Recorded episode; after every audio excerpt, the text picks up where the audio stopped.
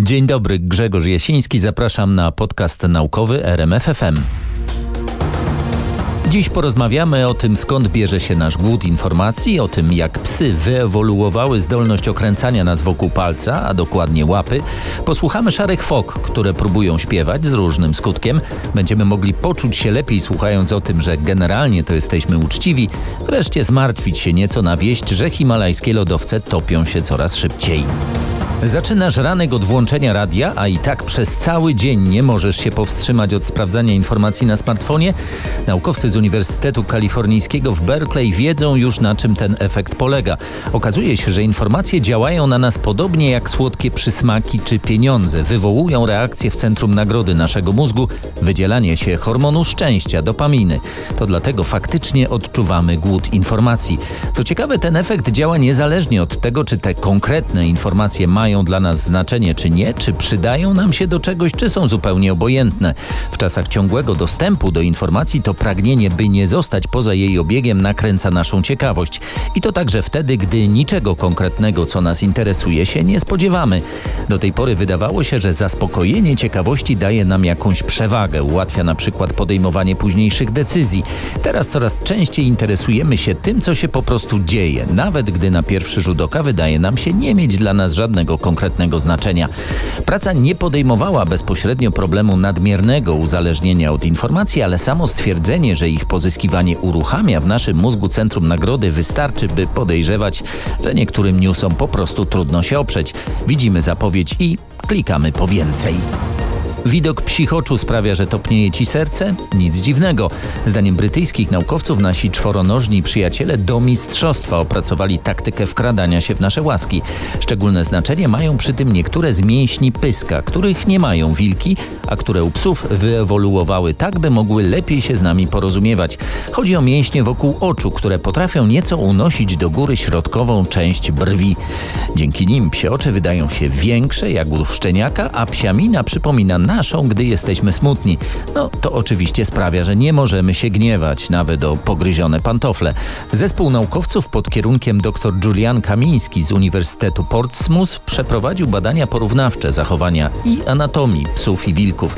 To na tej podstawie wysunięto hipotezę, że tysiące lat bliskiej znajomości psów i ludzi doprowadziły do takiej ewolucji mięśni psiego pyska, która sprzyja międzygatunkowej komunikacji. W przypadku wilków ta komunikacja jest bardzo ograniczona.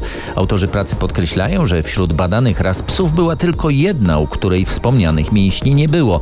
To syberyjski husky, uznawany za jedną z najstarszych ras. Przyznają też, że efekt może mieć jeszcze jedno uzasadnienie. Ruch wspomnianych mięśni sprawia, że u psów widać białka oczu. Być może to jest powód, dla którego psy wydają nam się jakoś tak bliższe. Pozostajemy wśród zwierząt. Jeśli ktoś wybiera się na wakacje nad Bałtyk, ma szansę usłyszeć śpiewające foki. Może jeszcze nie w tym roku, ale za jakiś czas owszem. Naukowcy St. Andrews University, najstarszego szkockiego uniwersytetu, potwierdzili, że foki szare potrafią śpiewać, jeśli odpowiednio dużo wysiłku włożymy w to, by je tego nauczyć.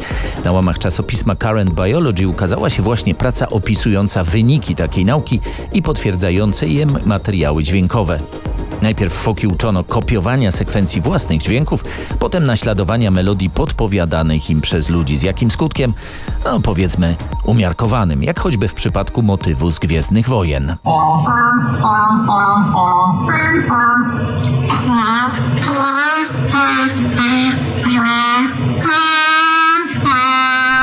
Pierwsze to była podpowiedź, to drugie reakcja foki. Posłuchajmy jeszcze raz.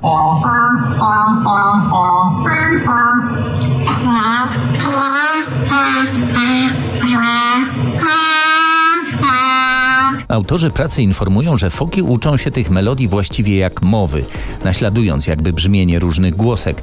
Po setkach prób zaczynają kopiować nawet sekwencje wcześniej im nieznane, na przykład popularny motyw Twinkle Twinkle Little Star.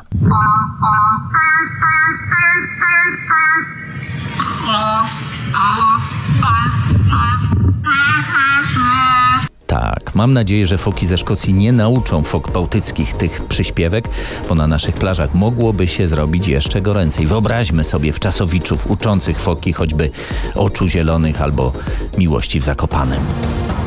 Teraz coś o nauce w Polsce, ale nietypowo. Tym razem bowiem byliśmy nie tyle autorem, ale przede wszystkim obiektem badań i wypadliśmy całkiem dobrze. Ale po kolei. Opublikowane właśnie na łamach czasopisma Science dane wskazują, że im więcej pieniędzy jest w zgubionym portfelu, tym większa szansa, że jego znalazca zdecyduje się portfel oddać. Takie nieco zaskakujące wyniki przyniosły badania przeprowadzone przez Międzynarodowy Zespół Naukowców w 40 krajach świata. Wygląda na to, że z naszą uczciwością nie jest tak źle, a przynajmniej lepiej niż byśmy się spodziewali. Dla potrzeb eksperymentu w różnych instytucjach 355 miast tym miast Polski. Zgubiono ponad 17 300 portfeli zawierających, uwaga, wizytówkę właściciela z adresem e-mailowym, kartkę z listą zakupów, klucz i pewną sumę pieniędzy. Były też portfele bez klucza albo w ogóle bez pieniędzy. Dlaczego te wyniki zaskakują? Ano dlatego, że sami badacze przypuszczali, że będzie inaczej.